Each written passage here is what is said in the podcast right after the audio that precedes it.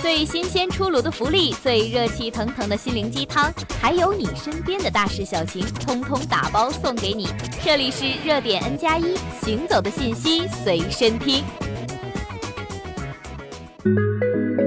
华帝北京区员工被欠薪，已有三百多名员工申请劳动仲裁。世界杯套餐退款再起波澜。近日，华帝因为世界杯套餐退款事件成为众矢之的。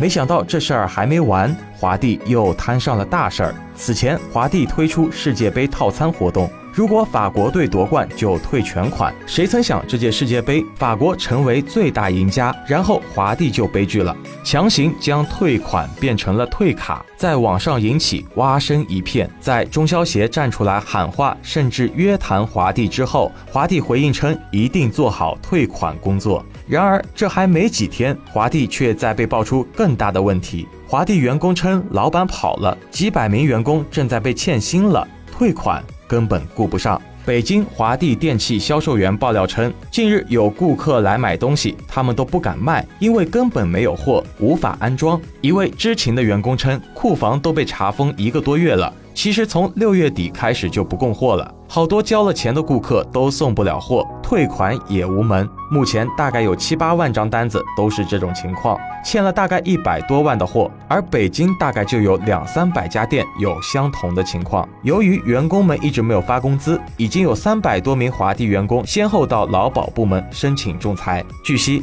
北京的华帝欠薪是因为京津代销商失联导致库存被查封冻结而引起的。七月二号，华帝官方曾发布一则声明，称京津代理商不明原因失联，已经第一时间采取法律手段，并申请法院查封冻结其库存商品。目前，北京华帝经销商表示，不是不出货，因为跟第三方有债务问题，被法院冻结了。针对销售情况异常，该经销商表示，由于此前针对不同卖场都有保证金，所以经销商与卖场之间的纠纷还要之后才能解决。在产品销售中，卖场作为实际的销售方，应该保证消费者的财产不受侵害，也不能让消费者承担这些损失。由于无法解决各种矛盾，次日将停业。华帝股份总部表示，目前已经注意到北京地区销售问题，正在解决当中，部分渠道已经恢复正常，但是具体恢复情况尚不对外透露。